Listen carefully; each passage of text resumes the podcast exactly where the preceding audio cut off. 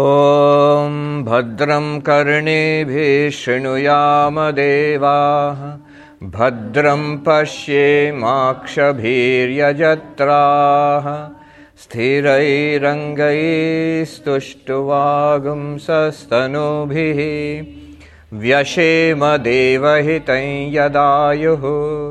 स्वस्ति न इन्द्रो वृद्धश्रवाः स्वस्ति नः पूषा विश्ववेदाः स्वस्ति नस्तार्क्ष्यो अरिष्टनेमिः स्वस्ति नो बृहस्पतिर्दधातु। ॐ शान्ति शान्ति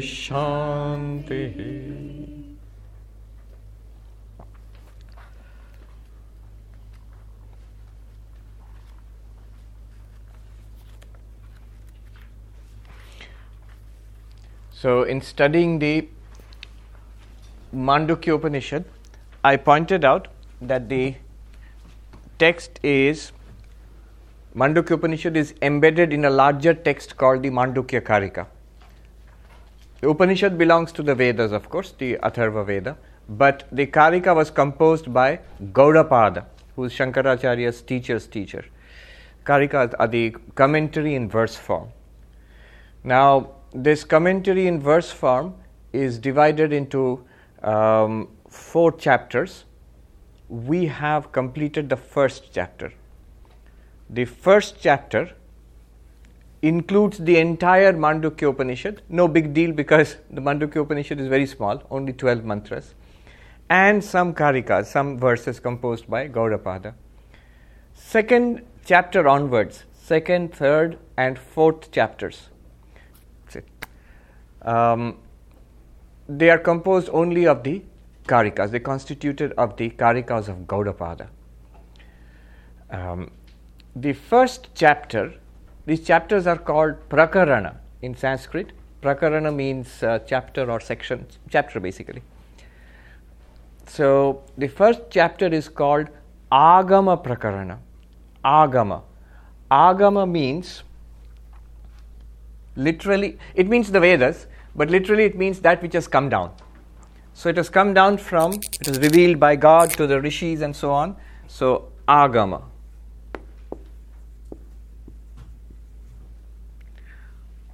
First chapter.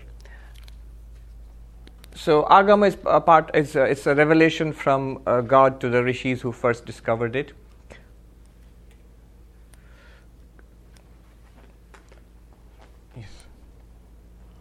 And um, then it was transmitted down. It has come down to us through an unbroken chain of uh, teachers and students. Come, come, come in, come in, come in. Sit down. It has reached us through an unbroken chain of teachers and students.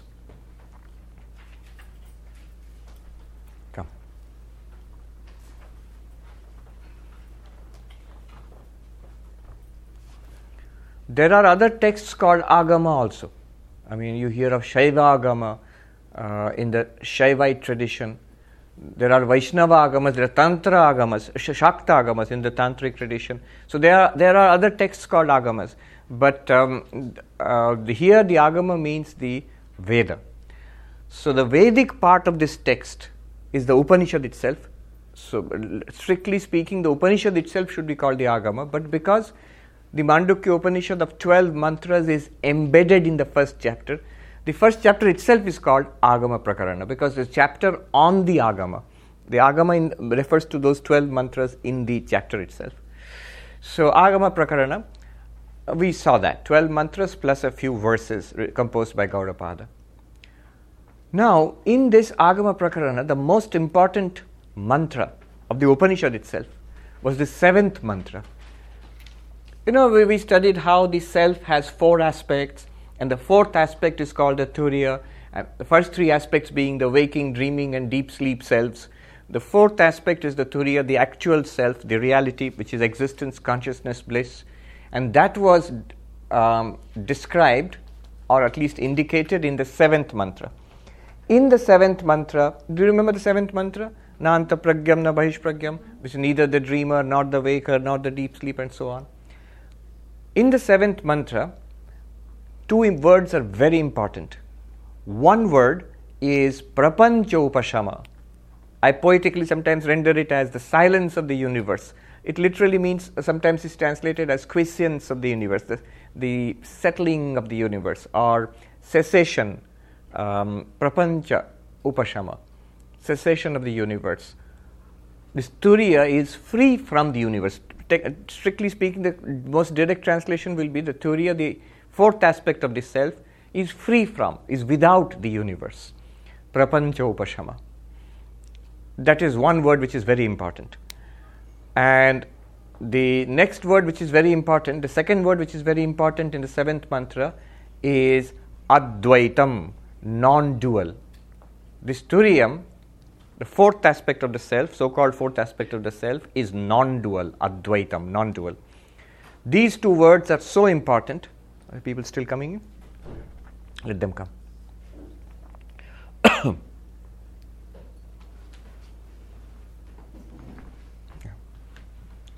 These two words are so important that Gaudapada actually wrote two whole chapters.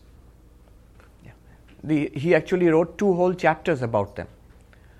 The second chapter is about this word prapancha upashama.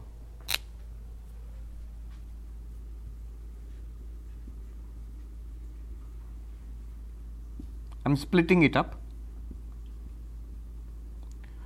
Prapanchopashama. This word, meaning the cessation of the universe or free from the universe, this word itself is taken up, and the whole chapter, Gaudapada writes a whole chapter on it, the second chapter, which we are going to start today. The second chapter is called Vaitathya Prakarana.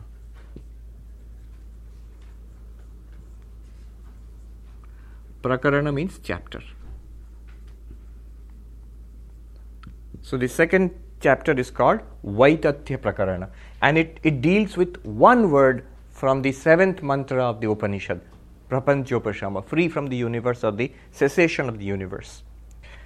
Basically deals with the falsity of the universe. You know, Advaita Vedanta proclaims Brahman alone is real, the world is an appearance, the world is false. So, what is this falsity of the universe? This is what puzzles many people. Why does Advaita insist on the falsity of the universe? What does it mean by the falsity of the universe?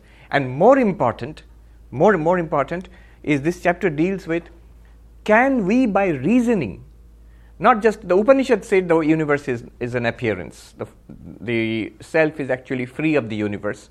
But can we, by reasoning, um, demonstrate that the universe is an appearance? Not just as a revelation, but by, by logic, by understanding. Can, can we understand this falsity of the universe? See, one way of dealing with it is Upanishad said so, that's fine. Another way of dealing with it is when you are enlightened, you will see. Well, that's also fine. But now, at this point, not by enlightenment, right now at this point, with our intellect, with our meager understanding, can we get a grasp on what is meant by the falsity of the universe and why? Reason, show us by logic, by, by reasoning, that the universe is an appearance, it's false. So that is prapancha upashama, that's the word. And then from there, the next word used was Advaitam. So for that, Gaudapada wrote another chapter, Advaita Prakarana, to explain the word Advaita. That's the third chapter, but that's ahead of us. And then there's a fourth chapter called Alata Shanti Prakarana. The, the third chapter is to use reasoning to prove the non duality of the self that the ultimate reality is non dual, there's no second reality apart from that. To prove that, the third chapter was written. And the fourth chapter is basically a miscellany, uh, mainly deals with many other philosophical views and uh, it considers what has been taught from many, many angles. But it's a collection of many, many issues. I actually, the, the, the topic I'm going to speak about this Sunday, no mind, is drawn from the third chapter. It's two, come, come. It's two verses from the third chapter. Then uh, a few weeks ago, I spoke on the second chapter. I, I gave a talk called The Ultimate Truth. That was a verse from second chapter. So I've sort of jumped ahead of what we are doing now. That was just based on one verse from, from this chapter, a very stunning verse towards the end of this chapter. And then there will be the fourth chapter, which is called Alata Shanti. It's a very Buddhistic term. Alata Shanti Prakarana. Quenching the firebrand or dousing the firebrand. The firebrand is an example used by the Buddhist that if you take a firebrand, in, in Advaita also, if you take a firebrand, firebrand means like a, like a glowing charcoal, for example, um, like a dot of firelight, and you whirl it around, it looks like a continuous circle. It's an, uh, it's an optical illusion. It's all the time only a point of light which is moving fast. So the Buddhist uses this example to uh, show that a continuously changing stream of consciousness. Uh, they do not accept one permanent, unchanging consciousness.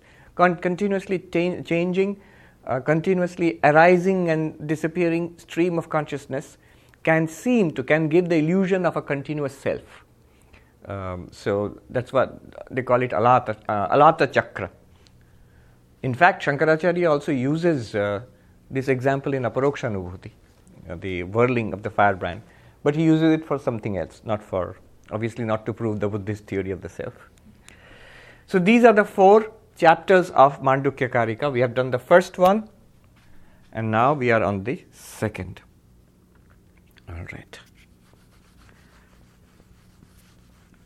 Before I enter into the second chapter, let me just dwell a little bit on this term, prapancha upashama, made up of two words, because this is what is going to be proved. So, what is going to be discussed? Let's just look at this term a little bit. Prapancha means universe. How does it come to mean the universe? Because pancha, literally, it means five. Yes, it means the five elements. Basically, the old cosmology was um, that the whole universe is composed of fire, earth, water, uh, space, air, uh, all of this, the five elements. And in mixtures, they go to compose this universe, basically meaning that various combinations of matter and energy make up this universe. Uh, in principle, not different from modern uh, approach uh, of physicists' approach. Now, this universe, therefore, is, is basically the five elements in various combina- combinations. So that's what it literally means. Prapancha means prakrishtena pancha, the five elements in various combinations. That's the universe. So that's uh, like a shorthand way of describing the entire universe, the five elements. Now, in fact, one old Sanskrit term for dying an old Sanskrit, I'm not, not so well known, but it's an old Sanskrit usage for dying is panchatvam gata, gone to the five. He has attained the five. It's a classical way of referring to death, which means the physical body has decomposed into the five elements. When you burn the body, after death, when the body is burned, um, the earth goes back to the earth, the space joins the space itself, uh, fire to uh, heat to fire, uh, water to water, air to air, and so on and so forth. Basically, ashes to ashes, dust to dust. Anyway, so prapancha refers to the universe. What what does the universe mean? The universe means whatever you experience. Whatever we experience is the universe. That's how the Mandukya, this is the Mandukya framework of looking at the universe. Whatever you experience is the universe. What do you experience? You experience all of this. Uh, the universe means the waking universe. But you also dream about things. So there is the dream universe, there is the deep sleep universe. What do you mean by deep sleep universe? It's the basically the waking and dream universes merged into one. Subject and object collapsed into one temporarily. So, all three are included under the term universe. All three are included under the term universe. Another way of putting it would be by universe is meant the gross universe, what you see here, the subtle universe, dream, not just dreams, thoughts, feelings, ideas, memories, the, the internal, private, first person universe each one of us has. That's also universe. And the causal universe the way the Mandukya sees the deep sleep state as a causal state, as a merge state, as a potential state, as a seed state. Seed for what? Waking and dreaming. So, waking, dreaming, deep sleep means the waking universe, dream universe, deep sleep universe are um, sthula, sukshma,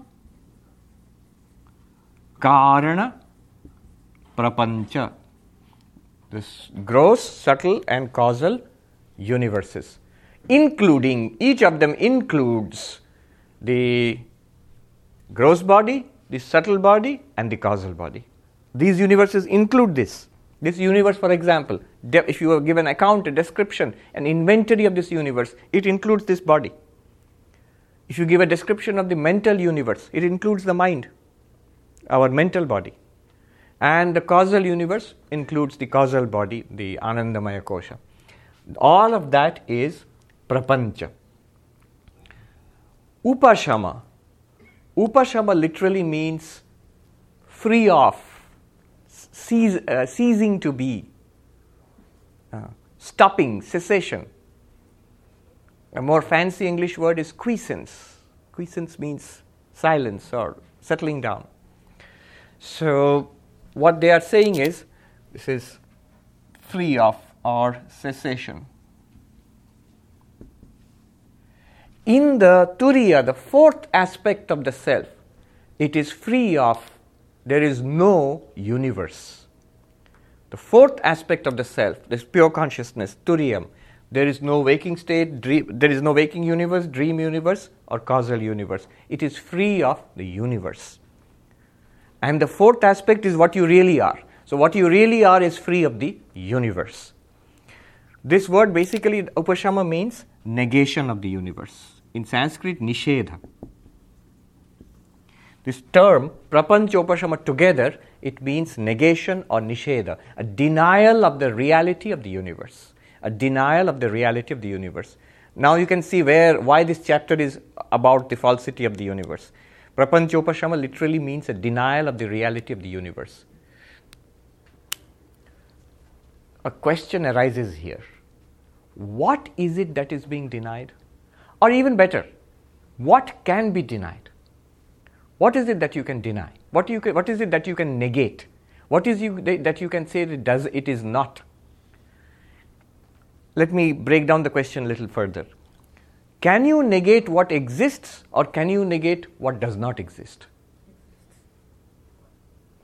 What is there? But I'm saying in a very simple way. Negation means it's not there. It's not. Now, if something is there, can you say that it's not there? It will be a false statement. It cannot be negated. What exists cannot be negated. What does not exist need not be negated. You see, if it doesn't exist at all, if there's nothing like that, who will, why would you be bothered about negating it? A square circle. Why would you break your head about saying that there are no square circles? It's, it's a, no consequence. It's not there. It's not troubling you anyway. So, what exists cannot be negated, cannot be denied. It'll be, it'll be lie to say that it, it uh, doesn't exist. And what does not exist need not be uh, negated. Then the only thing that can be negated is something which is which cannot be said to either exist or not exist. How strange is that? What do you mean? The only thing that can be negated only thing that is a fit subject. See the second chapter is actually tougher than the first one from now on, the going gets tough. Second, third, fourth chapters. Because now we are going to move, like the Kathopanishad says, on the razor's edge. We, we have to be razor sharp to follow what Gaudapada is going to do. These are some of the, there's some really sharp cookies. So you have to be very careful, follow really close to them, step by step.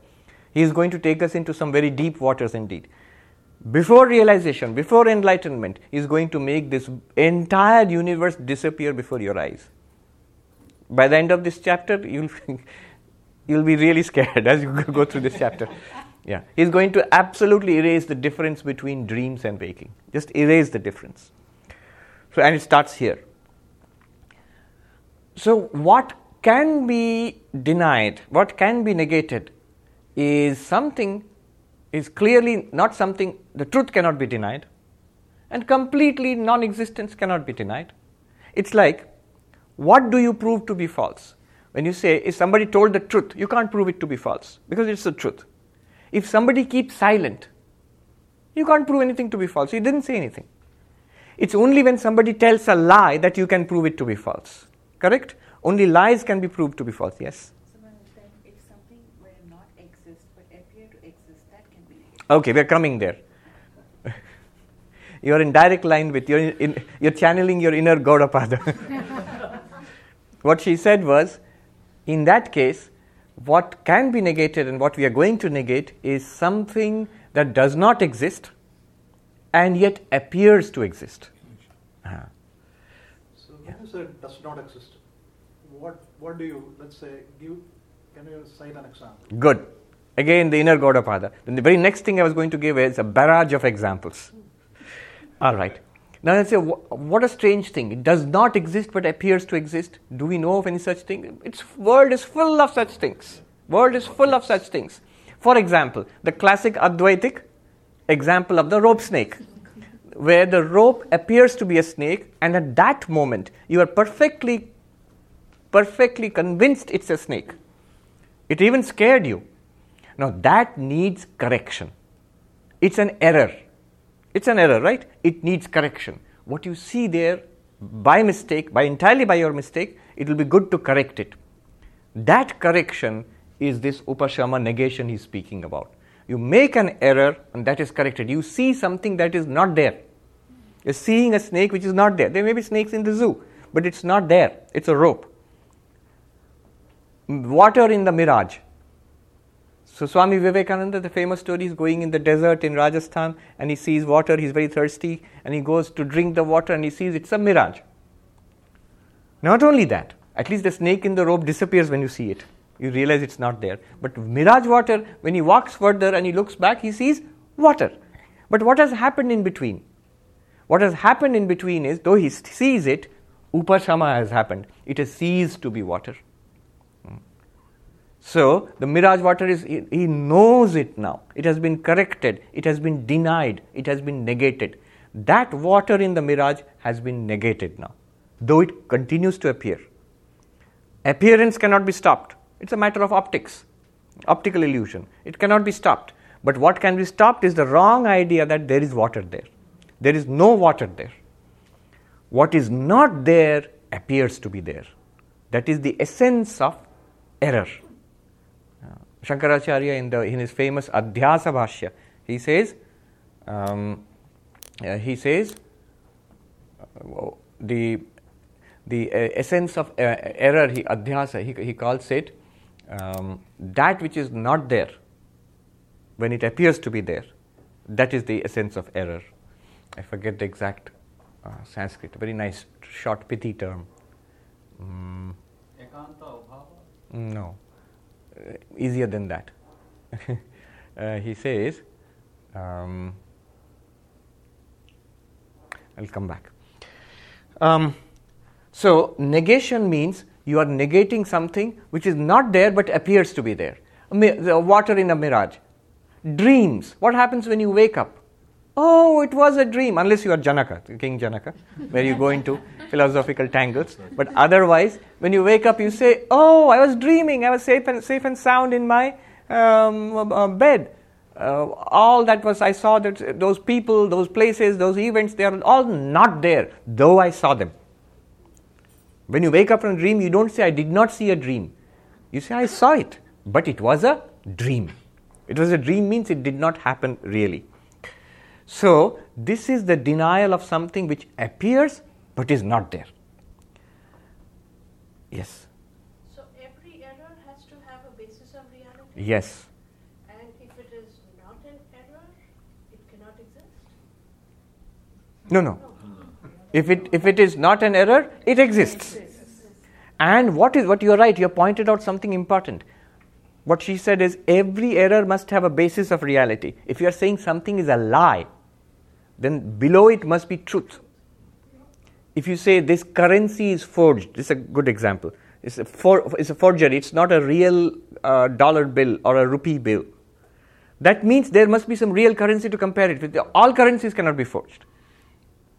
Only because there's something real, you are saying compared to that, this is false. Now, she says that every error must have a basis in truth. It is the truth misrepresented, misunderstood, misperceived, which you call an error. Okay, this is what Advaita is saying basically. If there is an error, there must be truth behind it.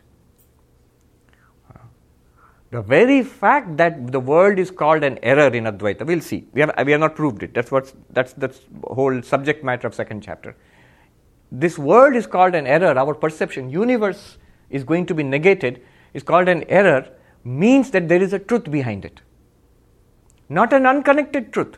The, at the basis of this error, there must be truth. At the basis of the false snake, there must be the real rope.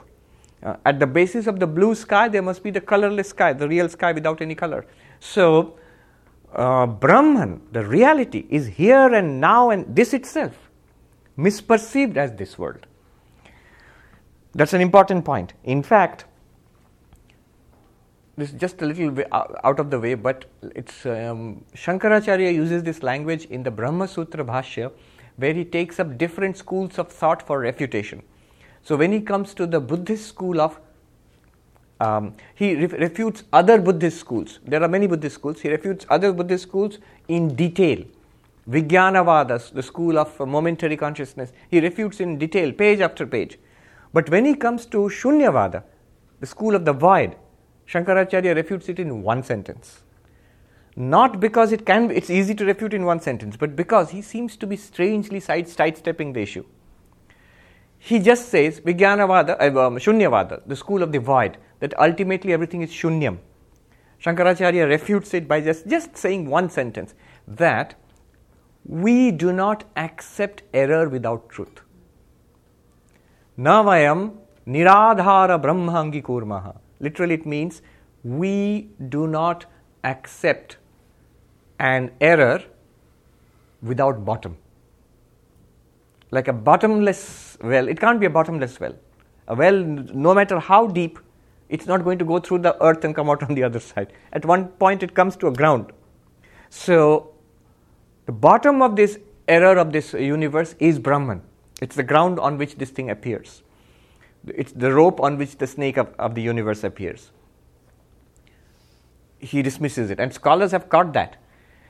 You see, they have said that actually the, the Madhyamika school, the school of Shunyavada, is so close to Advaita Vedanta that he dared not examine it too, too closely because then the game will be up. Because if you try to refute it too closely and examine it too closely, you will reveal your own philosophy basically. And they are the same, almost the same. It seems to be from one point of view. And also, just to be fair, the school of Shunyavada does not say that it's all error. That's uh, often both the Hindus and the Buddhists have sort of misrepresented or caricatured each, each other's point of view to refute it. But if you examine Shunyavada deeply enough and if you examine Advaita deeply enough, the parallels become very clear. They are not saying exactly the same thing, but they are saying almost like mirror images. All right. But back to our Prapanchopashama. Now we said something rather stunning what you can deny is not the truth, because you cannot deny the truth. What exists cannot be denied. What exists in Vedanta is called Sat, that which is Sat. That which does not exist at all. The classic, uh, in classical Sanskrit, the examples they give is Kapushpa, a sky flower, a flower in the sky.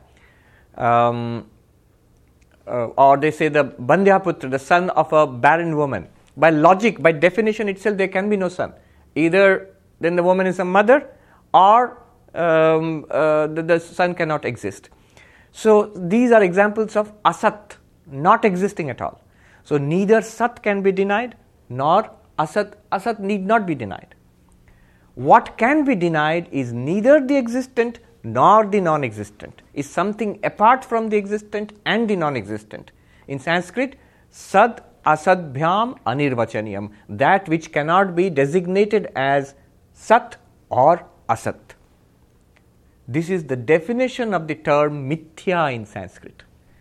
This is mithya always, you know, we say Brahma Satyam Jagat Mithya, Brahman is real and, and the world is false. That's the English translation. The precise Sanskrit word is mithya. Note that it does not say the world does not exist. It does not say the world does not exist. It says the world is mithya. What is mithya? That which cannot be said to exist or not to exist. Why cannot it be said uh, to exist? Because up, upon realization, or when you study the Upanishad, or when we shall see by reasoning in this chapter, we shall see it really does not exist. But why can you not say that it does not exist? Because it appears. It is experienced. We are dealing with it all the time. We are living in it. Huh? So, our entire waking universe and dream universe and deep sleep, that merged darkness of deep sleep, all of it is mithya. This is the proposition, what we are going to deal with in this chapter. Mithya. Neither existent, in fact, Vedanta says the only thing that really exists is Turiya, the fourth, the Brahman, the ultimate reality, the absolute. That's the only thing that exists. Nor is it entirely non existent because it appears. So, all of them, the gross universe, the subtle universe, and the causal universe, including the gross body, the subtle body, and the causal body, all of it, stars and planets, protons and neutrons, human beings and whales and dolphins, and uh, all of this, and all of what you dream about, all of it is, is mithya and appearance. There is a truth there, there is a grounding of truth there, that which appears in this way. The truth is Turiya or Brahman, and the appearance is the world. That's what they're trying to say. This can be negated. This can be negated. That is, that is the premise. That is what the promise is. We are going to show you how it can be negated. Negation of a snake seen in a rope is easy to understand. Negation of a uh, water of water in the mirage is easy to understand. Negation of an optical illusion, like uh, say the blue color in the sky, is easy to understand. Even dreams, you wake up and you see how it is negated. What is meant by negation of this world? Uh, how to prove this to be mithya? One is already Upanishad has said it. Now, by reasoning, we are going to, by logic, we are going to see this. What else did I want to say? Okay, if this is mithya, now what she said is there must be a ground of truth to it. What is the truth? Remember, what has been called mithya? Waker, dreamer, deep sleeper. Waker's universe, dreamer's universe, deep sleeper's universe. All are mithya. Huh. Then what is the truth? Ah, Turiya. The fourth one is the truth. One, two, three. Fourth one is truth. Turiyam. What it is saying is what's happening? She just went downstairs. Oh, okay, fine. Come, come, come. Join us. Just um, give them some space to sit. Yeah. You can come here too. Come up here. There's a lot of space here. You've got some premium seating here. come sit, sit.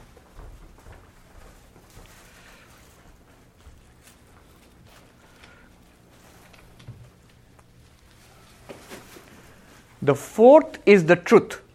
Turiyam is the truth. The one, two, three, the four, the three padas, the three aspects of the self. The waking aspect, the waking self, dream self, and deep sleep self, and the respective universes, they are not the truth, they are appearance. The fourth alone is the truth.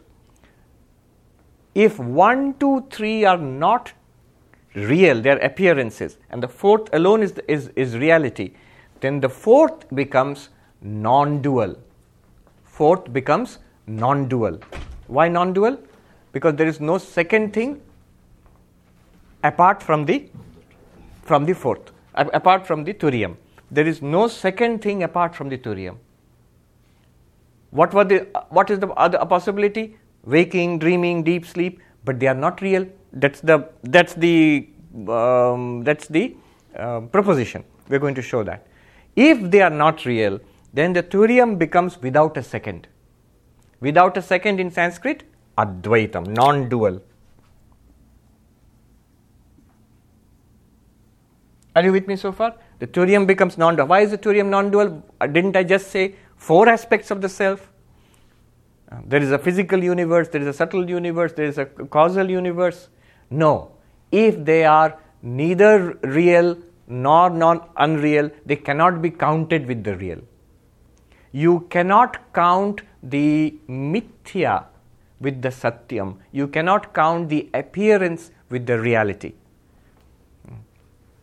You win the lottery and you're happily c- counting the dollar bills, and suddenly you wake up. Now, the, what you counted in your dream, the thousands of dollars you have stacked nicely, when you wake up, you cannot add it to your existing wealth. That so much I counted, so much, and now I can go on. You liked a cookie and ate a cookie, and then you, uh, in the dream, you ate three more. And when you wake up next day, you said, I have overdosed on sugar, I ate four cookies. No. Luckily, you cannot count the three dream cookies with the cookie you ate the night before going to sleep. So, the, the real thing cannot be counted along with the, with the, with the, the dream, uh, um, dream entities, whatever you dreamt about. So, all of these should not be counted with Turiam. If these cannot be counted with Turiam, then Turiam becomes 1. And yet they appear. Follow this carefully. Yet they appear. So, what appears and yet cannot be counted separately from Turiam, the only thing you can say is Advaitam, not two. The Turiam is the reality, the Turiya is the reality, and all of these, they are not real, they appear. If they appear and are not real, the only thing you can say is they must be in some sense the Turiyam itself. They are not ap- apart from it. They are not separate entities from it. So, not two. It's like, if that sounds too um, abstract, very simple way of understanding. Uh, the, our classic gold and uh, ornament example. Imagine the bracelet is the waking, the necklace is the dream, the ring is the, um, uh, the deep sleep, and gold is the turiam. Now, the three ornaments are not apart from the gold, right? From the point of view of the gold, can you count one ornament, two ornament, three ornaments, and gold is the fourth ornament? Can you count? No, you cannot count. You cannot count. If you're counting ornaments, how many are there? Three. If you're counting the substance itself, how many are there? Only a few seem to be. one only. There's only one. What is that one? Gold. Then let me ask you the question what about those three ornaments? With respect to the gold, what are they? Non dual. They are not second other than gold. Other than gold, you cannot say gold plus one more thing called necklace, gold plus a uh, second thing called uh, ring. No. You have to say gold itself. Why can you not count them apart from the gold? Because you cannot show them apart from the gold. This podium, the wood and the podium. Wood and the podium. Can I say that there are two things here? I use two words wood and podium. So, can I say there are two things here? No. It's only because I cannot show them separately. So, the podium is, non is not a second thing apart from the wood. Similarly, ornaments are not second is not a second thing apart from gold. Similarly, the entire universe which we experience is not a second thing apart from Turiam. Therefore, Turiam is Advaitam. The universe is not Advaitam, Turiam is Advaitam. The ornaments are not non dual. There are three kinds of ornaments or many kinds of ornaments. But gold is non dual with respect to all those ornaments. Turiam is non dual with respect to everything that we experience gross universe, subtle universe, deep sleep universe. Not only that, the selves which we experience in waking, the waking self, dream self, deep sleep self, they are also non they are also not a second one apart from the Turiam, the real self. There is a little contradiction here. What is the contradiction? You could say, Swami, look at the language you are using. You are you, you're saying the Turiam is non dual, not two. But literally, the word Turiam means number four. You're saying number four is not two. How can it be number four if there is no two? You can say it is one and not two. Ekameva Advitiyam. It is one and without a second. That's the classic Advaitic exam. But if you're saying four is without a second, it must have been one and two and three and then only four. So, how are you saying the fourth one is without a second? Do you see the contradiction? You're saying Turiya means fourth. Why is it fourth? Because uh, we have shot ourselves in the foot. We started with four aspects of the self, and the fourth aspect is the Turiya. Now you're going, you're saying the fourth one is without a second. How can it be fourth? Just for the if somebody raises such a question, how can you call it fourth if there is no one, two, three? Just How can you- make a point? That's Uh, why I have one, two, three. Uh, yes. Remember again back to the seventh mantra of the Upanishad. Chaturtham manyante. It says it is thought to be the fourth. And the commentator says, thought by whom? The ignorant think of it as the fourth. Uh, when you when we are studying Vedanta, we are accustomed to the waking self. That guy who is studying Vedanta is the waking self. Also, we know our dream selves. We also can sort of conceive of our deep sleep self. And in respect to these three, we are, we are trying to find out what the Upanishad is pointing at, the fourth aspect. That is called the fourth, with respect to 1, 2, 3. But now the 1, 2, 3 are proved to be not separate realities, they are all appearances of that fourth. So there is no 1, 2, 3. Just as you cannot count the dream cookies, you cannot count the dream money, you cannot count 1, 2, 3. If you are going to count reality, you have to count only Turiyam. If you are going to count the experienced selves, you can count waking, dreaming, and deep sleep. But just like the ornaments, when you count gold, you cannot count the three ornaments anymore. Because the three ornaments are made of that gold, right? Are you with me? Why it is not called, why fourth is not really fourth? It is the only one. is the only one. Those who are enlightened, meaning you, you have come, those who have completed first chapter, you know fourth doesn't mean fourth.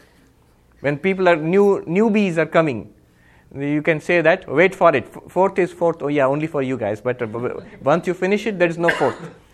There is only one without a second. Turiyam without any second. Ekam eva dvitiyam, and that's the language used in Chandogya Upanishad. Ekam eva dvitiyam, one only without a second. One only without a second. Three terms are used. There's a meaning to that. So these three are appearances, the reality is Turiyam.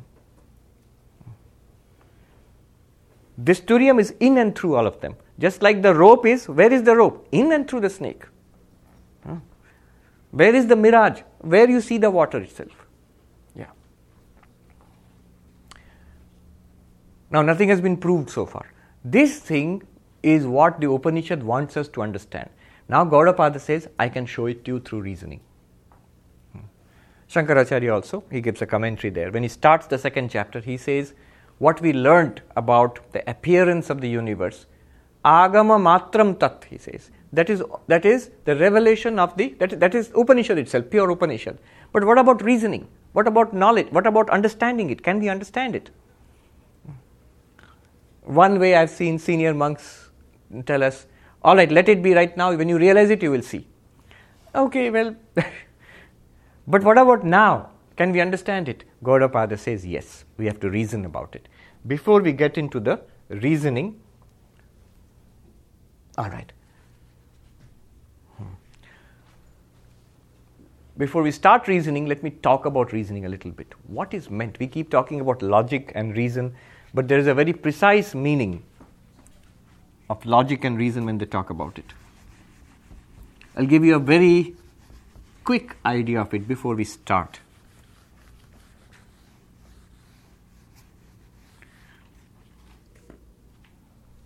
So, this, oh, one more point here. So, prapanchopashama, the free from the universe, negation of the universe, that's the topic here. Prapanchopashama, another meaning, another name for that is mithya, falsity. Falsity of what? Falsity of the universe. So, falsity of the universe is the topic. Another term for falsity is vitatha. That's where the chapter gets its name. Vitatha literally means, tatha means like that, as such. And vitatha means not as such, Mm, not, not what it looks to be. Tatha means it is what it looks to be. Vitatha means it's not what it seems to be. That is the meaning of falsity. It's not what it. that- That's how um, Advaita. When Advaita says world is false, it means that that it's not what it seems to be. Vitatha. Vitatha means unreal, not, not what it seems to be.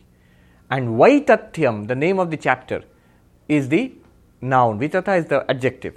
Vaitatyam is the noun, is the, is the um, unreality.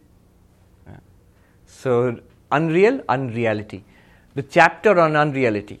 Remember, the chapter is not unreal. It's a chapter is, is about the unreality of the universe. Mithya. Mithya means false. The chapter is not false. It's about the falsity of the universe. All right. Now, a little uh,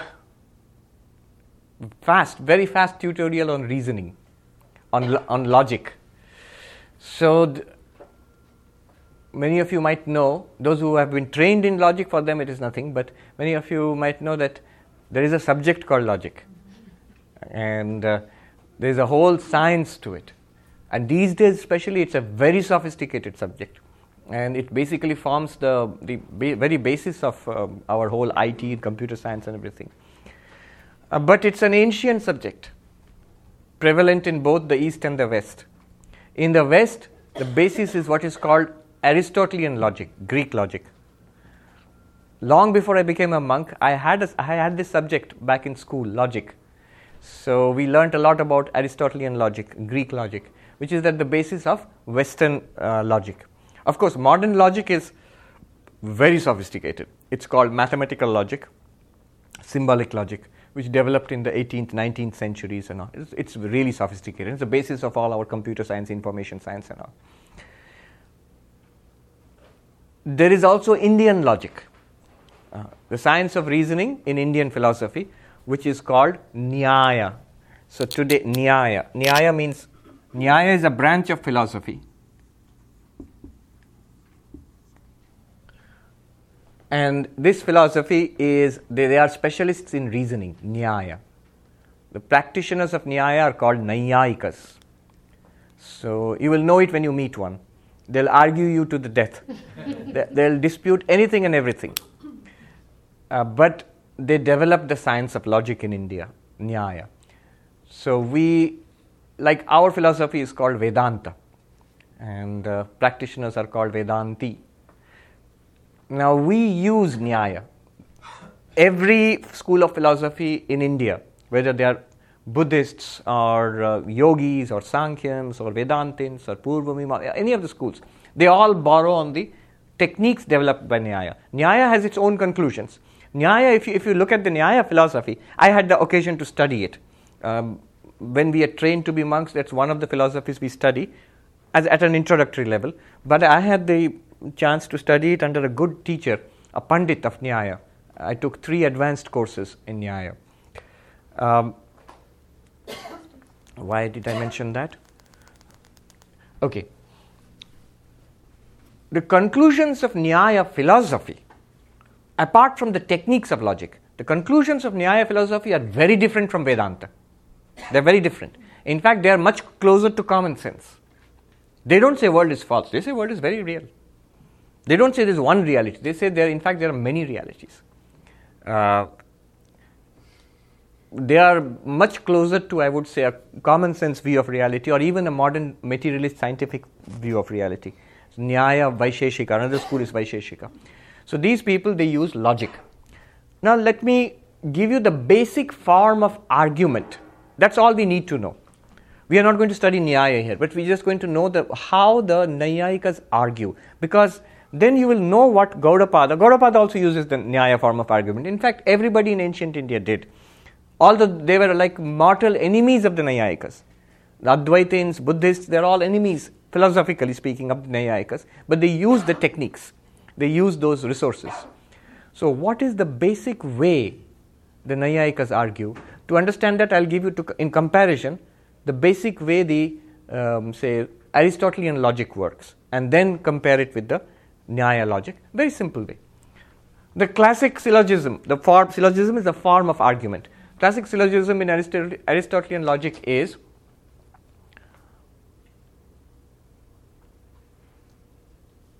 um, all men are mortal. This is an example we had to learn. All men are mortal. Socrates is a man. and so Socrates is mortal. So, this is the logic. All men are mortal. Statement 1. And there are technical names for them major premise and minor premise and conclusion. Um, Socrates is a man.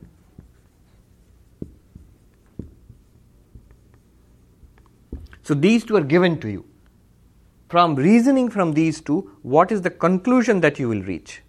The conclusion that you will reach is therefore, tell me, Socrates is is mortal. This is called a syllogism in Aristotelian logic. And there are many, many forms of the syllogism. I think there are 14 or 15 forms of the basic syllogism which we'll memorize when we were kids. I've forgotten. They're all interesting names like Barbara and Celarent and Demaris. I, I still remember some of them. They have, uh, yeah. Would, wouldn't a more basic one be, I think, therefore I am? That, is that the most basic? No, that's the most basic um, way of proving that this, everything depends on thinking, the conscious self.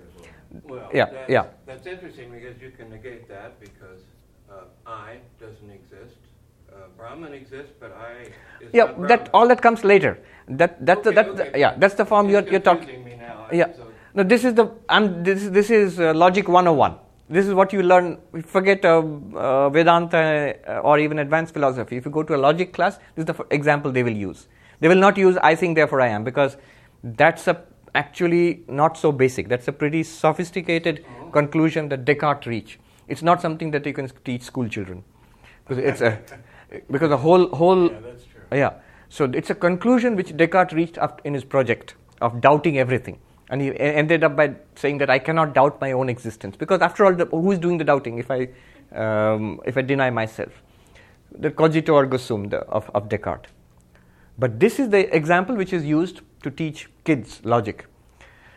And then you go on into uh, various kinds of uh, forms of this. There are different forms of this. Then there are fallacies. There are there, there are there are fa- uh, um, lot of uh, a lot of, a lot of fallacies are there. Different kinds of fallacies, and you find them in the dialogues of Socrates. Uh, so it's very old, more than two thousand years old in Greek logic. So this is the form. Now, what is the Indian form of this? Similar, but very interestingly different also. And then I will tie it up by showing why I'm saying this in this context. This gives you basically the um, whole strategy of Gaudapada, what he's going to do. What is the Indian form? Again, the basic form which we were taught as students of logic. Uh, in Sanskrit, it goes this way Parvato Vannimad, Parvato Vanniman, Dhumavatvat, or Dhumat. Yes. Yatra yatra dhumah, tatra tatra vanhi. Yatha mahanase. What does it mean? There is fire on the hill because there is smoke. Wherever there is smoke, there is fire. And you should, that sounds familiar. yeah, that's the phrase in English too. Wherever there is smoke, there is fire, as in the kitchen. Now, here is the difference between you know, Western logic and Indian logic. In Indian logic, the way you do it is first, there is something to be proved. You have to ask, what do you want to prove? What? We want to prove fire. Where do you want to prove it? We want to prove it on the hill. There is fire on the hill. Then you have to answer why? By what reason? What reason are you giving to say that there is fire on the hill? Yes. How will you prove it? Smoke. There is smoke. How do you know there's smoke? You saw it.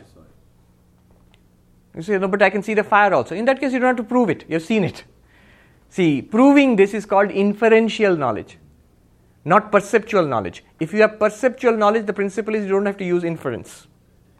Right? It's like if you sign when you come in here, if you sign on a sheet when you come in here, and I can see you there. Now let me see, let me find out whether you are here or not? Will I say, I see you, therefore you are here? Or will I go to the register and see your name is there, so you must be here? No, I have seen you. So I don't have to infer from some other data that you are here. If you see the fire, you don't have to prove it. it. Already your senses have shown, revealed it to you. But if you do not see it, then you have to prove it. This is the basic method which is used in science. When you collect data, lot of the things that you talk about in science are not visible to the senses. You can't see it, smell it, hear it, taste it, touch it. But you have extraordinary instruments, powerful instruments, which can de- detect the extraordinarily tiny and the extraordinarily vast also, uh, or the distant ones. And based on the data, you make an inference. You already have a hypothesis. Then you make an inference which can prove or disprove your hypothesis. But basically, inferential knowledge is like this so you want to use, you have to say, because of the smoke, I see the smoke, therefore there is fire. And then one more question you ask, which is peculiar to Indian logic. You have to ask, like what? Give an example. Say, like the kitchen, or the stove, or something. What is this like what? Where have you seen this phenomenon earlier? That you say, wherever there is smoke, there is fire. Where have you seen it? How do you know wherever there is smoke, there is fire? You must have seen it. You must have seen both of them together sometime at least to establish that link. That link is vital. It's called vyapti.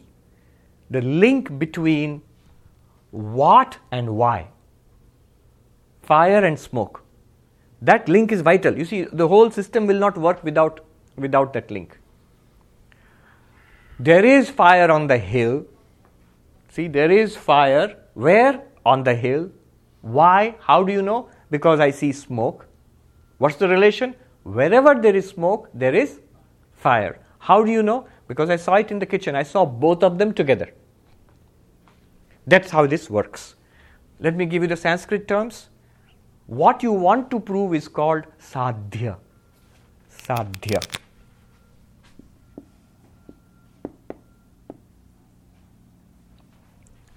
Where you want to prove it is called paksha. You can't say it's like the fire fire station here. If they see a smoke coming out uh, from an uh, apartment here on on the 72nd, it happened a few weeks ago. Smoke pouring out from an apartment in the 72nd uh, street. So there is a smoke there, and therefore there must be fire. But where? I can't rush off to the 80th Street because I saw smoke on the 72nd Street. No, you have to go there where the smoke is coming out. I, am proving that there is fire in that apartment on the 72nd Street. So, where is an important word? Where is an important term? Why? Why do you say there is fire? Because you're seeing smoke. So, this is called hetu. Hetu means cause, reason. Why? And then example, drishtanta. Drishtanta means example.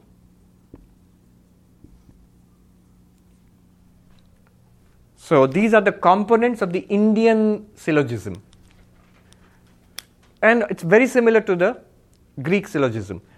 And they are about contemporary, little, the Indian system might be a little older. It's called Gautama's Nyaya Sutras. Like in Vedanta, Brahma Sutras are there. Uh, in Nyaya also there is. In fact, Many people do not know because it's only academic now, pundits and scholars study it. Many people do not know the literature on Nyaya is actually larger than the literature on Vedanta. There are more. Say, for example, the introductory text we study when we start Vedanta is called Vedanta Sara. Introductory text we study is called Vedanta Sara. It has three well known commentaries and a few other not so well known commentaries. Three well known commentaries to my knowledge. That means the, the tradition is there's a text and there are sub commentaries. Just like this one which we are studying, the original text is Mandukya Upanishad. Commentary on that? Mandukya Karika. Commentary on that? Shankara's commentary. And there are sub commentaries also like that. So, a standard text to un- learn Vedanta is Vedanta Sara. And it has three commentaries, which shows how much it has been studied and commented upon. The standard text to learn Nyaya is called Tarka Sangraha. Literally, it means a collection of arguments. So you can know what the tendency of those people.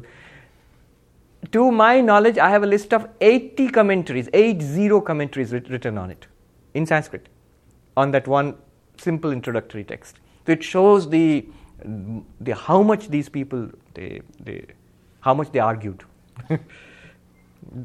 I have one of my teachers, Vedanta teachers, a monk. He was also trained in Nyaya. He's not argumentative. He's the sweetest man you can uh, imagine. But he has this funny sayings, you know, for example, yatra naiyayika santi, tatra kakapi navasanti, which means where, where the logicians reside, even crows cannot stay there. The crows, you know, they're always cackling and cawing and all, and the logicians put them to shame because they, they, they quarrel so much that the crows fly away. I give up. I can't stay with these guys. And they're, they're all the time they're quarreling. An example. It's funny, that's why I'll tell you. Um, you know, when we st- start these texts, we do a chant. So we do a chant. And the logicians, being logicians, even in, even in their text, when they started, there's a chant. But being logicians, when you do the chant, the first thing is why. I said, why? Just do a chant, it's nice. No, why? Why do a chant? Why, why, why should we not start it without doing a chant? Then see the answer. Is, you see how it, how they argue. The answer is that traditionally the chant is done because um, um, uh, to, to two two purposes. One is to remove all obstacles, and one is for the successful completion of the text. So to remove all co- obstacles for the su- successful completion of the text. The author does it so that the author can finish the text. Hmm, The text can do well, it can be a bestseller or whatnot. Uh, they didn't have New York Times list in those days, but some, some texts became more popular than others. And the student does it so that we can finish studying. God knows if we shouldn't die before the, text is completed. So, successful completion of the text, overcoming all obstacles, that's the purpose of the chant. You pray to God. The Naiyayika won't let you go so easily. He'll say, but there are so many texts which were successfully completed and there are no chants associated with them. So many people write books, there are no chants there. And there are so many texts, which there are in the museums, you'll see manuscripts, which begin with a nice chant, but the text was never completed. So your uh, argument that the, the chant helps you to complete the text that is falsified in both ways. There are complete texts without chants, and there are texts with nice chants and not completed.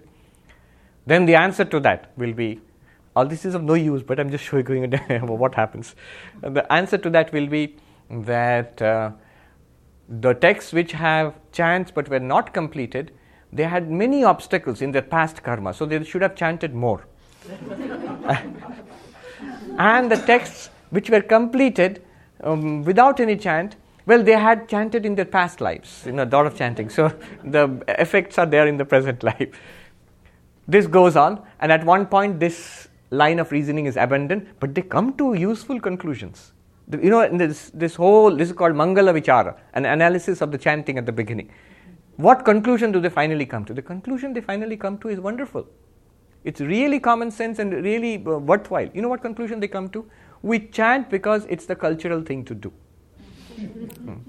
It's good. It's, it's good form, part of good culture to chant at the beginning of a class. That's why we do it. Even then, they won't let go. So then, chant it in your mind. Why loudly? So because so that the next generation of students can also learn it. That's why it's done loudly.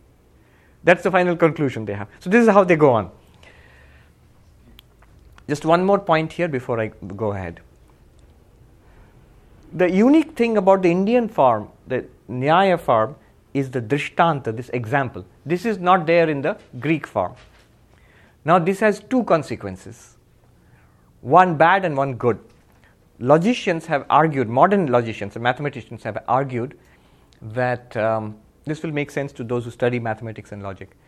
That at one time, Greek logic became in the West a basis for development of mathematical logic of higher order logics, an argument about an argument, a syllogism about a syllogism, second order logic, third order, order logic. But you could not do that so easily in Nyaya because this is rooted to the world. You must show me an example in the world. So if you try to make an abstract argument about this, it becomes a little difficult. Then you have to use another argument as an example. So the um, problem was that this form of argumentation prevented the development of higher order logic in India. That's one argument. How far it's true, we don't know. But the advantage is one interesting thing I saw recent some recent development in logic is that they found a use for it in robotics. What happens is abstract logic it seems doesn't work for a machine which has to deal with the real world. The machine helps. It, it, works it works on a heuristic principle, a sort of um, make mistakes and learn principle. So if you can program it with lot of real world examples, this is so because of that, just like such and such thing. So it will keep it, its logic, its thinking will be rooted to the world, to the environment. It's connected to the environment. Its reasoning is connected to the environment. So I was just thinking something developed 3000 years ago, where they couldn't have even thought about mesh- uh, robots, is finding its use in today's world. Yeah. So what you're basically saying is the robotic thing, that's actually the basis of entire artificial intelligence. Yes, a whole artificial intelligence here. They are finding this, this approach much more useful. Anyway, now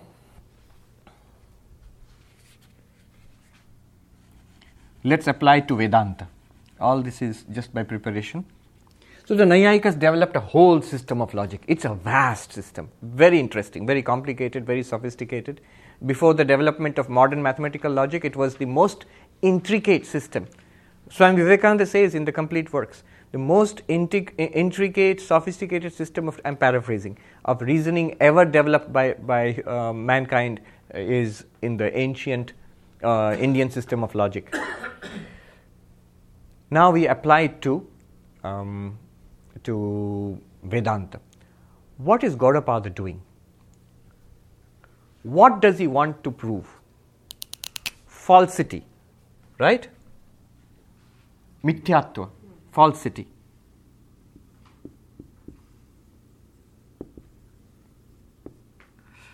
Where the waking world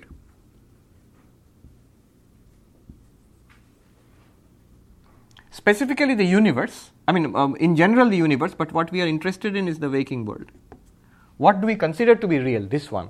We are really not bothered about the about the dream world because we know it we all accept it's a dream. But this world is false the waking world he wants to prove that there is falsity here. This is false. Why? This is the whole chapter. It will come slowly. It will come in the fifth or sixth verse. Why? What is the reason? And like what? Like what? So dream yes. Gaudapada will use the dream example. An example is something that everybody should agree upon i want to prove that there is fire on the hill because there is smoke. Now this will work for you only if you agree that wherever there is smoke there is fire.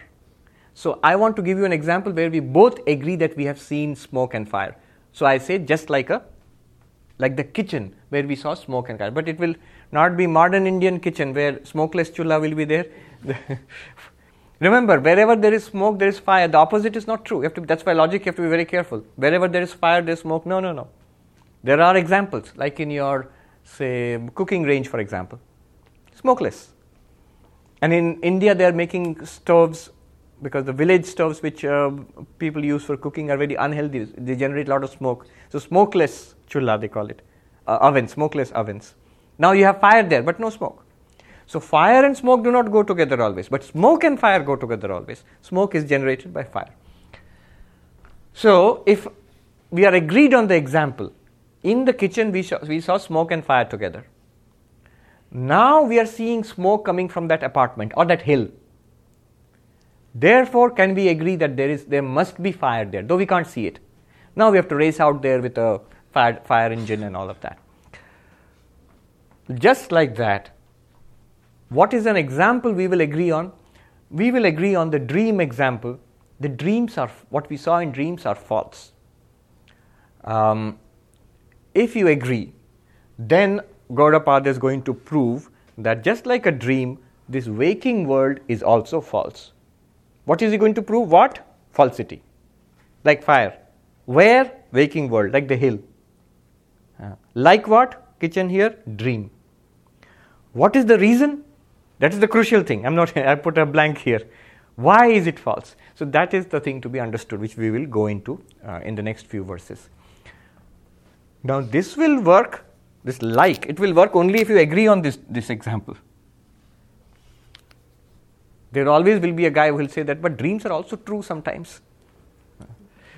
So that's why Gaudapada starts his second chapter because he's going to use the dream example to prove something dramatic that this waking world is also like a dream. It's also an appearance, it's also mithya, false. Before that, he wants to make sure we are all on the same page. So he is going to spend a couple of verses in the beginning to show that dreams are false. You might say, Yeah, I agree, dreams are false. Go ahead. He said, No, no, no, not so fast. One reason is there might be some uh, peculiar guy, obstinate guy who will say, No, dreams are true. We have to make provision for that. We have to convince that guy.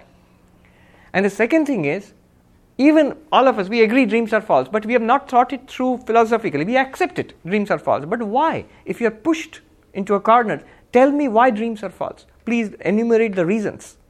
Why do you think dreams are false? So we, have, we must move in philosophy, small steps but steady steps. Build up a case. So the first two verses will be, three verses will be, he will argue you might say it's a fruitless argument. We accept the premise that dreams are false, but let's just see why dreams are false. So let's start.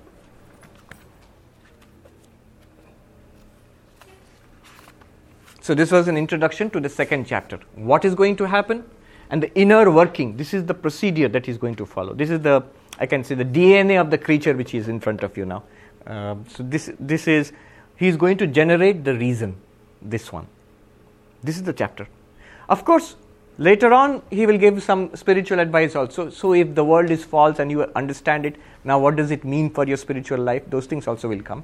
But first, this one, the main, the uh, the the substance of the chapter is that why is the world false? First of all, because it's like a dream. Dream is false. How? First verse. वैतथ्यं सर्वभावानां वैतथ्यं सर्वभावानां स्वप्न आहुर्मनीषिणः।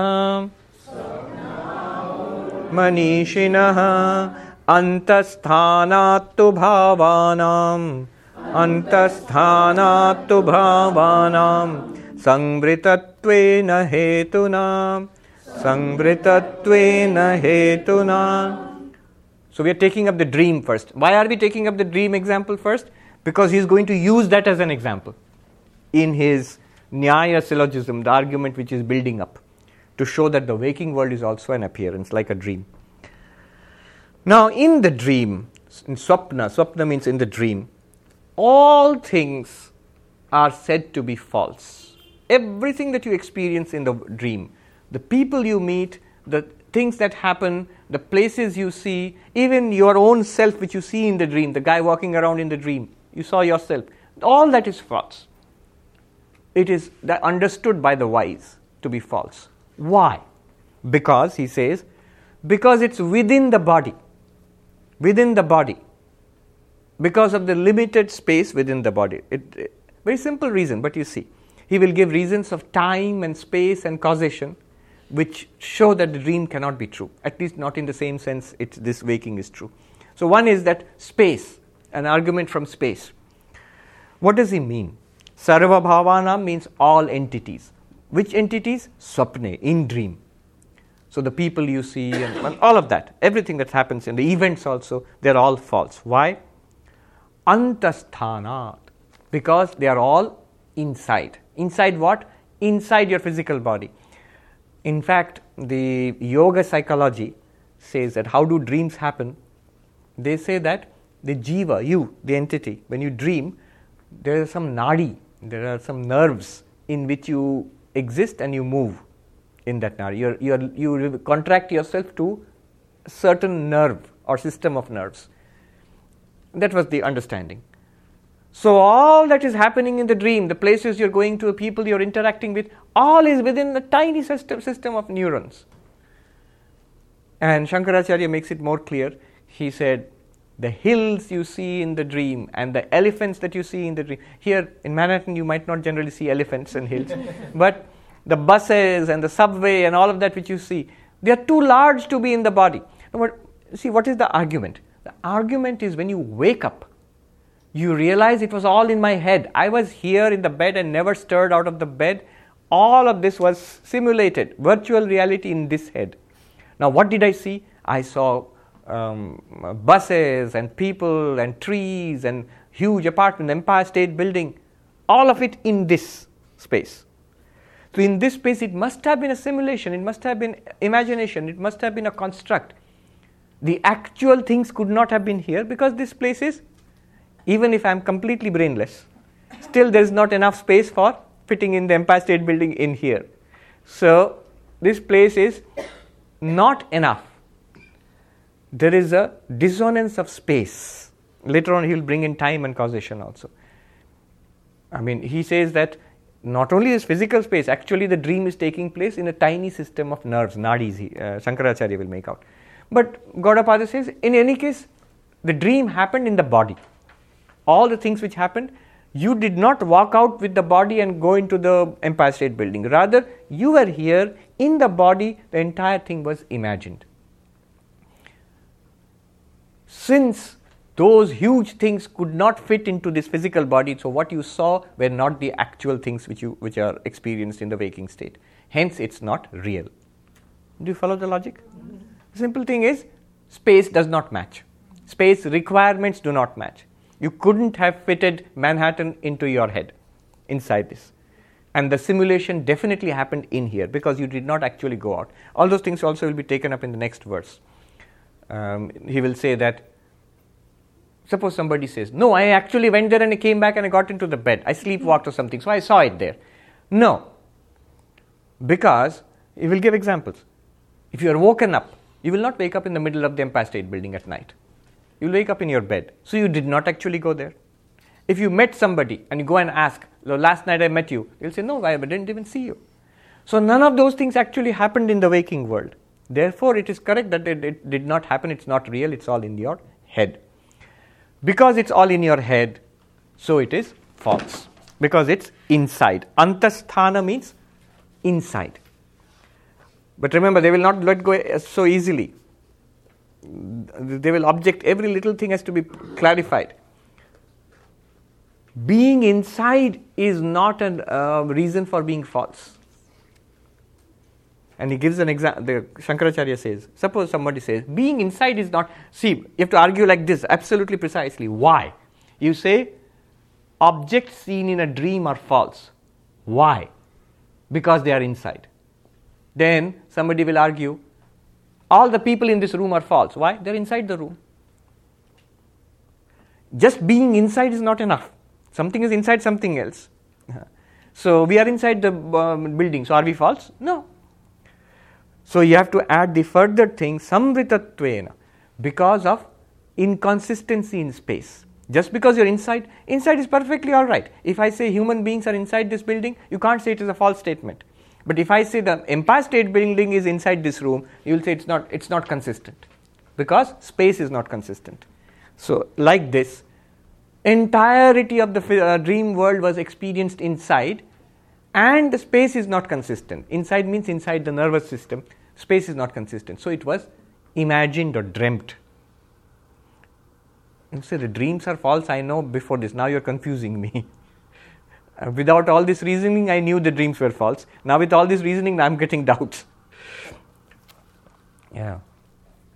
Somebody said, I remember a long time ago, the, the Swami who's in uh, Singapore, he told us something funny. He said when he came to the training center for monks in Belur Math, um, he was studying and he went to Swami Nirvanananda, the vice president of the order at that time. And the Swami asked him, So, how are your studies going? And this brahmachari novice said, Oh, I had a firm faith in God before studying all the scriptures. Now I'm not so sure.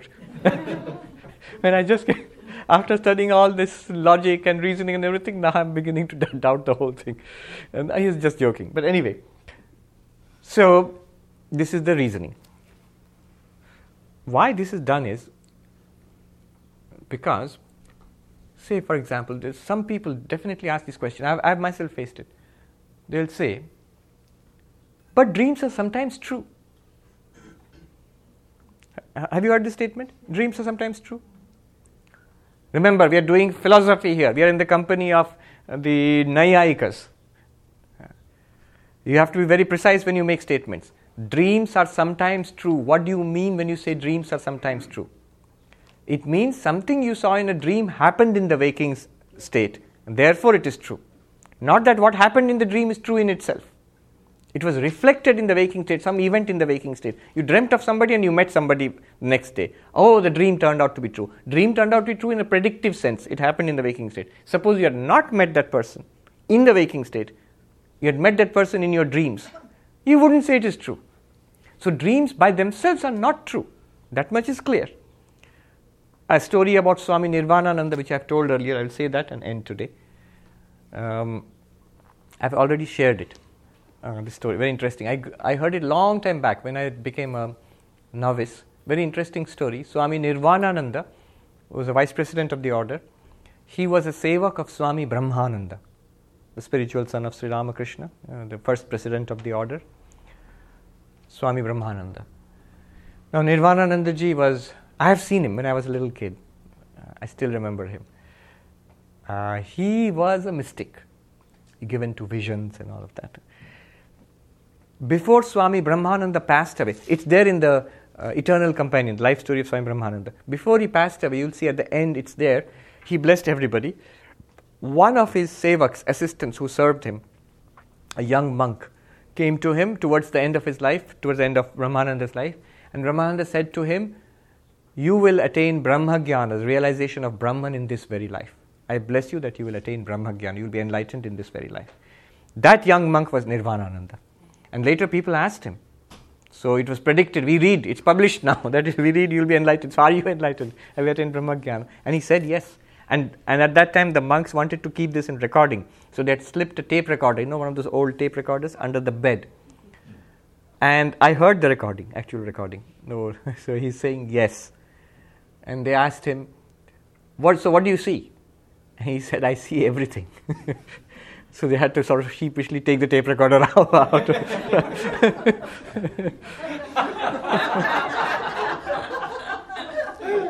and he, he was a he was a very very strange, uh, I mean, an incredibly uh, incredible uh, old, uh, old Swami. Uh, he told me some things which are uh, personal. I was a little kid. I was just seven or eight years old, but it turned out to be true. Um, incredibly true afterwards, 30 years later. And I rem- the amazing thing is, I remembered them. I mean, I don't remember anything else at that time, but I remember him. My parents had taken me to him, bow down to him, and was sitting there in Belur Math, the room next to Swami Vivekananda's room. And uh, he had these huge piercing eyes, you know, he would like putting you through a CAT scanner. He would he'd look you up and down. Um, so the story goes like this. When he was the vice president and very elderly, Swami Nirvanananda, one day, the his assistant, the one who was serving him, was about to, in the morning, was about to wake him up, open the curtains at, in the morning, and, uh, and said, Swami, um, wake up, you're, you're late. And the Swami got up and said, Oh, you know, last night Swami Brahmananda came to me, dream. Swami Brahmananda, his guru, came to me and said, Shudji, he used to call him Shudji because his name was Shudja Maharaj, Shudja. Shudji, have you uh, been to Japan? And I said, No. He said, All right, let's go to Japan. And he took me to Japan. See, it's a dream. He's describing a dream. And then we went to this huge shopping place. In those days, India didn't have shopping malls. And then we went inside, and he said, Shudji, what do you want? I said, I don't want anything. But then you take something. And then I saw this nice pair of slippers, uh, sandals, and I, I selected it. And I, I, I got it and brought it back here. And the assistant, the sevak, said, Now, Swami, you are caught. Where are the sandals? Show me. Well, see, if it's see if the dream is real, then you should have the sandals to show, right? You brought back the sandals. So where are the sandals? Where, where is the thing that you bought from Japan? And the Swami just grinned and said, It's there. Said, no, you have to show it to me. Other, it's just a dream you had. And he said, No, it's there. Now, just a little later, somebody said, um, one of the Swamis from the Vedanta Society in the United States was visiting Belur Math.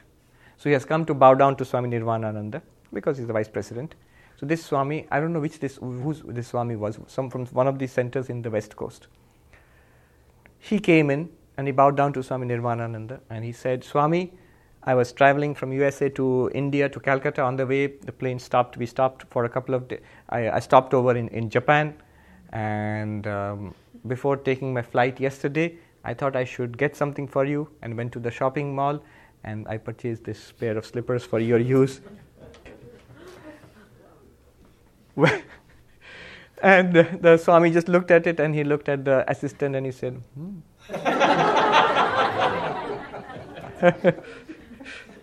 okay, a stunning case of a dream being true. How do you explain that?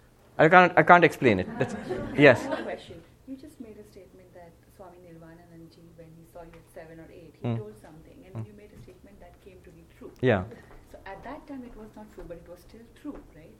yeah, that's true. So why cannot that be applied for the dream? At that point in time, it's not true. In an existential reality, at a present moment, it's not true. But how can you conclusively say that there is no truth element to it? Mm, I don't understand that. Uh, for instance, we just said uh, in, in dream, dreams are inherently not true. Hmm. Consistent statement Mhm. we made. I'm just juxtapositioning that with uh, the fact that when you met Nirvanananji as a child of seven or eight, he told some things about you which you said came true. Yeah. Right? But at that point in time, they were not true. But they came true later, right? No, but he did not say it was true at that point of time also. He just said this, this something he said, and it, it became a fact. It And- a yeah, fact, yeah. right? So w- uh, now trying to use that, if if somebody did see something in the dream, just like you mentioned about I'm trying to struggle. I'm struggling with this thing that how can you say that it has no truth element to it? I understand it doesn't have existential reality in present. Right. So if you like, I- like I said, you, anything that happens in a dream, um, you um, go to the Empire State Building. Suddenly you're woken up. You wake up in your bed. You don't wake up in the Empire State Building. So they, obviously you have not gone to the Empire State Building. So that's existential reality. That is what is called truth. So we are we are restricting our scope to what is happening in present. Then how would you say intuition? Intuition is always about something that you know need not happen then, but All right. But the question is, you are dreaming that you are in the um, uh, Empire State Building now, right? right. It doesn't say anything about your dream is not about going to the Empire State Building seven days later. It's now. And when you're waken up now, woken up now, are you in the Empire State Building? No. Yeah. You are, you t- eat a, a cookie, and then you eat three cookies in the uh, in dream. When you wake up in the morning, if your blood sugar is checked, will it reflect three cookies or one cookie? One cookie. So point in time. Uh-huh. So it's it's not. I'm not talking about prediction. I'm talking about the reality. And the monk who asked this question of Swami Nirvanananda, you got the slippers, sandals in the dream. Where are they? Show me. And then sandals did arrive later on. So that's what Swami Nirvananda is saying. But uh, Nirvananda is saying that see the sandals are here. So the dreams are. So, so people will say dreams are true, but I'm contradicting that. Mandukya Upanishad is contradicting that. What Nirvanaji is saying is also is contradicted here. It was an incredible prediction that it came out to be true. Fine. But we are dealing at it at a different level here altogether. I'll come to you. Mandukya says, in spite of that, the dream is not true. If the dream were true, he would have had two pairs of slippers. right? If you see, I I go to a shop and you purchase me a pair of slippers. When I come back, what should I have? One pair of slippers. If you bring me one, one more pair of slippers, then I have two pairs of slippers. In the dream, what, what, what you did, if that was really true, you went to Japan and you got a pair of slippers, you should be able to show me the pair of slippers. And if the Swami brings you another pair of slippers, you should have two pairs of slippers. But instead, what do you have? You have one pair of slippers in the waking uh, world, which you somehow dreamt about happening. Your dream it was very powerful predictive capacity it had. It's something that happened in the waking state. So what i'm saying is when you use language like a dream is true you are not meaning it in the sense that something is true in the waking state. Uh, in the waking state when you say i purchased a pair of shoes from the uh, shop you mean you've got a pair of shoes now In a dream, when you say, I purchased a pair of shoes in a shop and it's true, it means that when you woke up and later on you went and purchased a pair of uh, shoes or somebody gave you a pair of shoes. It predicted something in the waking state. But it not, does not, you cannot count it along with the waking state. That is how we are talking about Turiya and the, and the three. Uh, what happens in the waking cannot be count. Can, what happens in the dream cannot be counted along with your waking things. Otherwise, what the pair of slippers Swami Brahmananda bought for Swami Nirvanananda would be a second pair of slippers apart from the one which the Swami from coming from the United States bought. Yeah. So it's not real in that sense. It may have a predictive power. Gaudapada is not interested in predictive powers. It's what is existence real. Yes. Suppose you work, someone who's working on a theory, and he can't quite get the whole thing together. Yes. And in his dream, Yes. he uh, makes the link that uh, makes the theory. Yes. And, and this theory turns out to be true. Yes. Now, uh, is what he did in the dream uh, false or not true, or is it a, a, uh, a, a, a connection made in a dream that turned out to be true? Right. It's a connection made in a dream that turned out to be true in the waking world. That's possible. Your, your question is can real knowledge come in the dream? Yes. For example, Kekule, the uh, benzene compound, we all read about it at school. He dreamt of a snake uh, eating its uh, own tail, right? Ouroboros, yes. And that helped him to make the connection. If I had dreamt about it, I wouldn't have ma- made, drawn the men's Because, because he's been thinking so deeply about it for days and months and years, maybe, and then the thing clicks in a dream state and he gets an insight. But what Gaudapada would say, congratulations on your insight, but there was no snake there eating its tail. It was a representation in your mind which helped to make the connections in your mind. And the knowledge you get, see, the knowledge you get is at the level of the mind. The dream is also at the level of the mind. Nobody denies that you dreamt something. But did it physically happen in the world? No. But do, can you get knowledge? Yes, knowledge is in the mind. You can make connections in the mind. The mind is active in the dream. You might make connections. A lot of those connections might be trash. They might not actually work in the world. But some of them might be actual breakthroughs. Not only knowledge, scientific knowledge, spiritual knowledge also can come in the dream. So many people have got initiation, mantra diksha in the dream. Yeah. So the Holy Mother comes and they meet and they talk and uh, she gives mantra diksha. What Gaudapada would say that you got the mantra diksha, but you didn't actually physically go there and meet uh, the Holy Mother. The transmission was done in your mind, but physically there was you were actually still there in the bed and sleeping. So that's the point. The approach of Vedanta is to strictly stick to the facts. Yes. The space, I mean, the, the point that you were making earlier was that there isn't like the, the space concept. Yeah. There there's no space in the brain for the size of the Empire State. Yeah, yeah, exactly. But knowledge is also vast. Like that connection is also vast. Can't you Yeah. say, therefore, that that's but it's not uh, vast in the physical sense. So, like if you conceive of um, the universe, a galaxy, it's not a physical galaxy in the in the neuron. It's your neuron thinking about a galaxy, in, in, in your thoughts in the mind. So it's not physical space, right? So you can dream about it, but you can't force an actual physical object into a neuron. Yes, Alright, um, I was going to. I'll, I'll come to you. Yes, there was a question here. I'll come to you. Yeah. So, Swami, we've discussed this before too, that the dream stage can be as real as unreal as the waking state in some way. It's a parallel stage. Yeah. State, Hmm. A parallel world. So why couldn't one posit that you have the Sthula Sharir in the waking world, Hmm. and you have a Sthula Sharir in the dream world, Hmm. and the Sukshma Sharir goes back and forth. Hmm. So the whole concept of these things need to exist in your brain, the Empire State Building, no longer needs to be true. Because True. they're two parallel worlds. And the Empire State Building exists in the other world, Hmm. and your mind went there. Right. And your mind came back. And I mean, you can say, why did it come back to one space? Why does it go to many spaces? But you can come up with logic to make all that happen too. True, true. But you know, it, uh, there's a It's principle of the principle of economy. They call it uh, Occam's razor.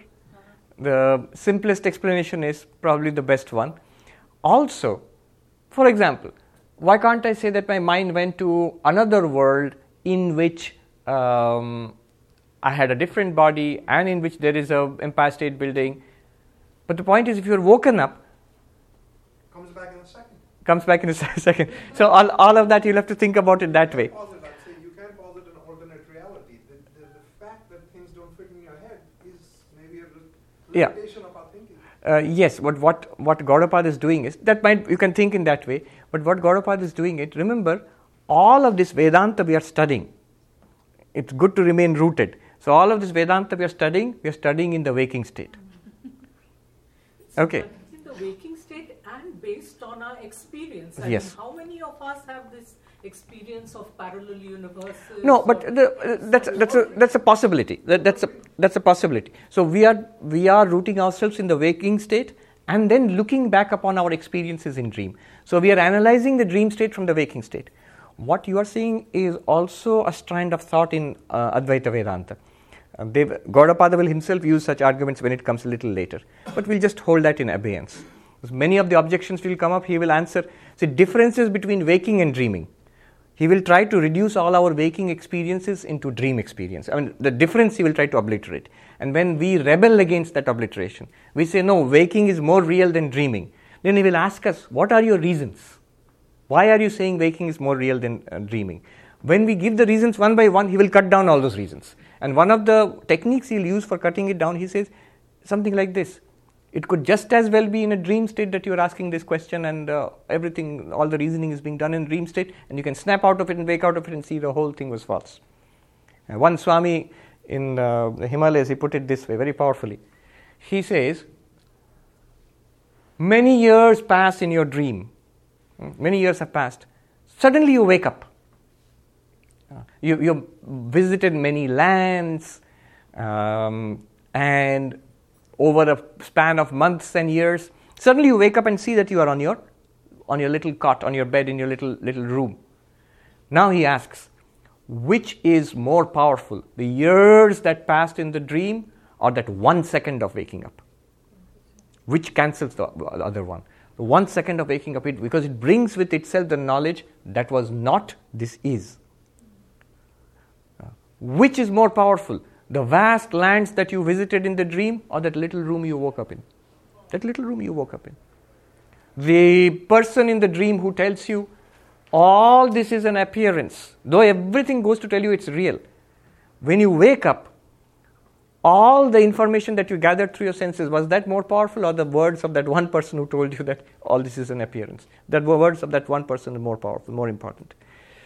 Because um, usually, usually dr- waking up from a dream brings with itself a corrective knowledge. Oh, this was a dream.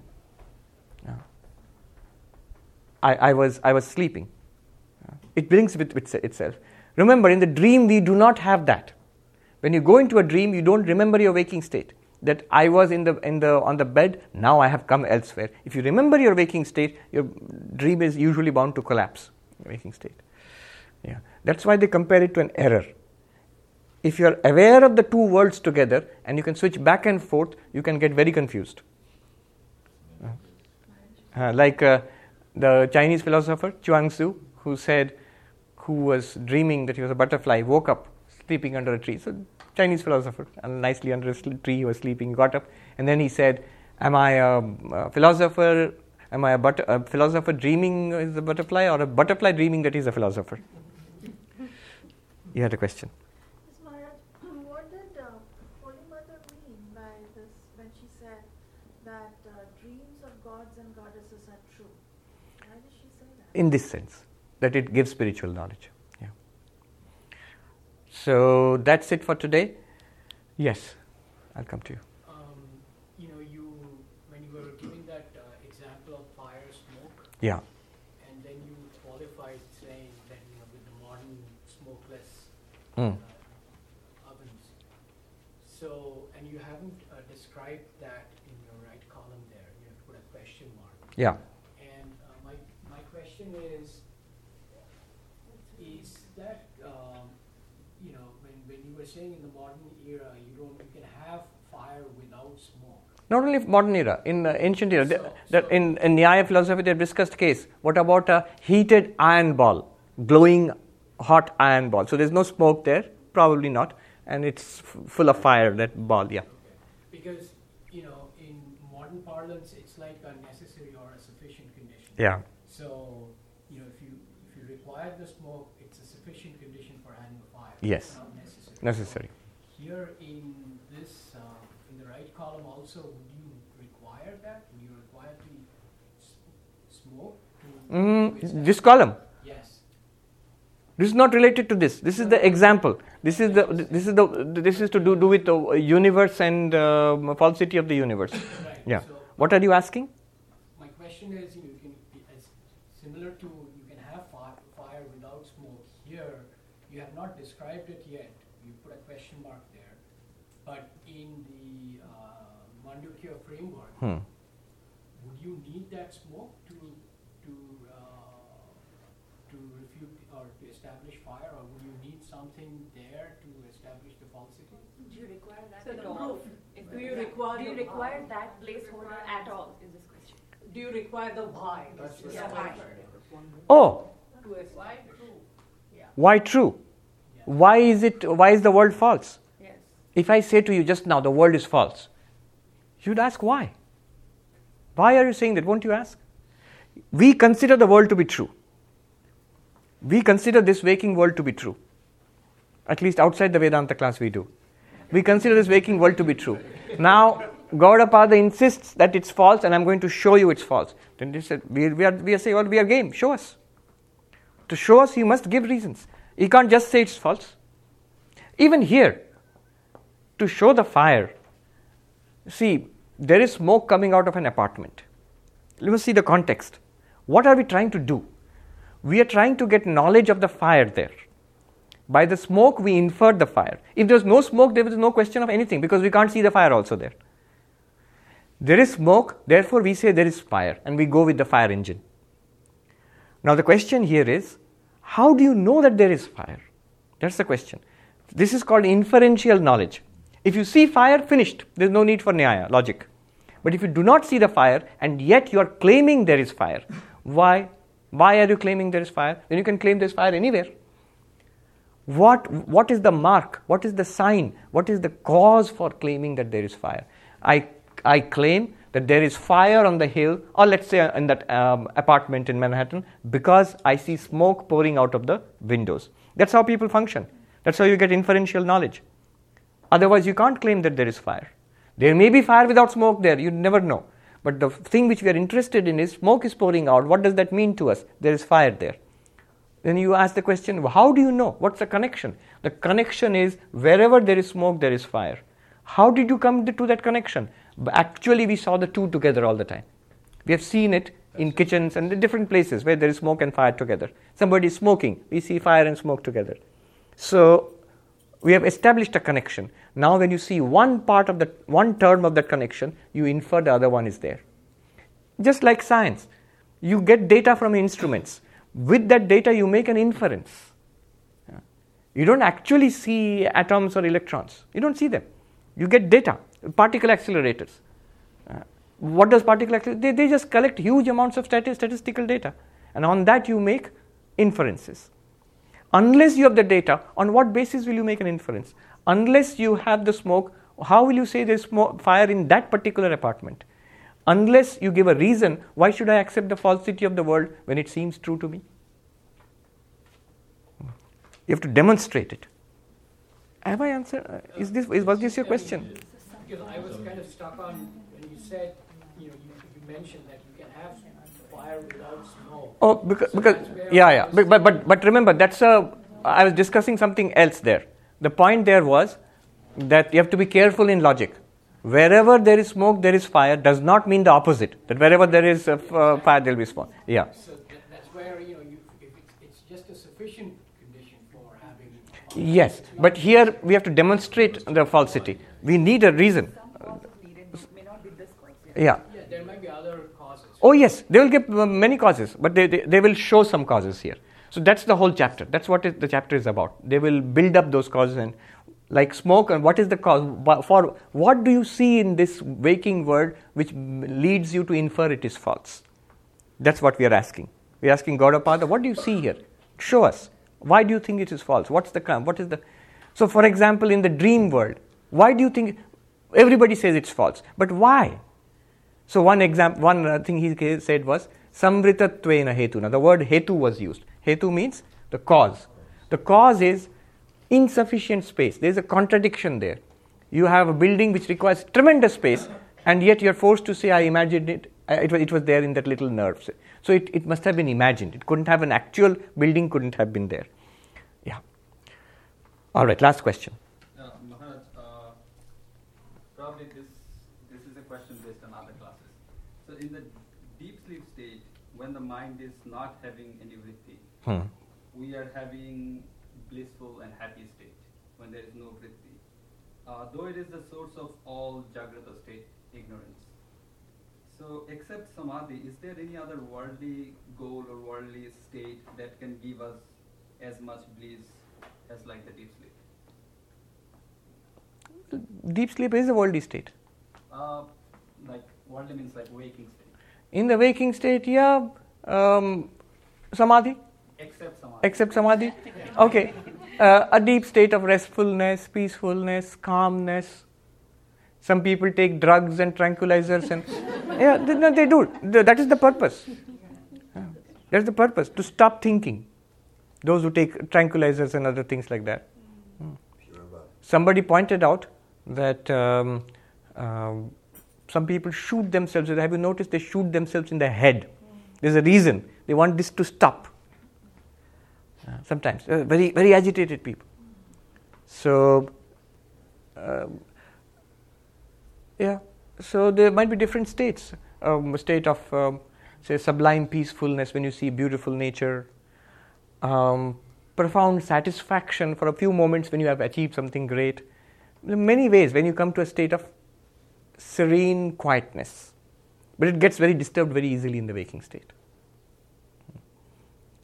A simple blankness also, that also might be there. But why is there some reason why you're asking this? So I was asking that uh, is there any other goal worthy of pursuing other than this concentrated, one-pointed mind? Any other worldly goal in the Jagrata state? Yes. Knowledge. More than concentrated one pointed mind. The point to be what are we doing here? We are not trying to get a concentrated one pointed mind. Concentrated one pointed mind is the pursuit of Patanjali Yoga. The pursuit here is knowledge. Knowledge of Turiya by, by analysis. Yeah. Concentrated one pointed mind, very helpful. Scattered mind, not helpful. But the point is not a concentrated mind. You go to um, a class in Columbia University, the point is to understand the physics and the maths which is being taught there. The point is not to be very concentrated. And you can't tell the professor, don't talk, I'm very concentrated, don't, don't disturb. You know. No. So here the, the point is knowledge.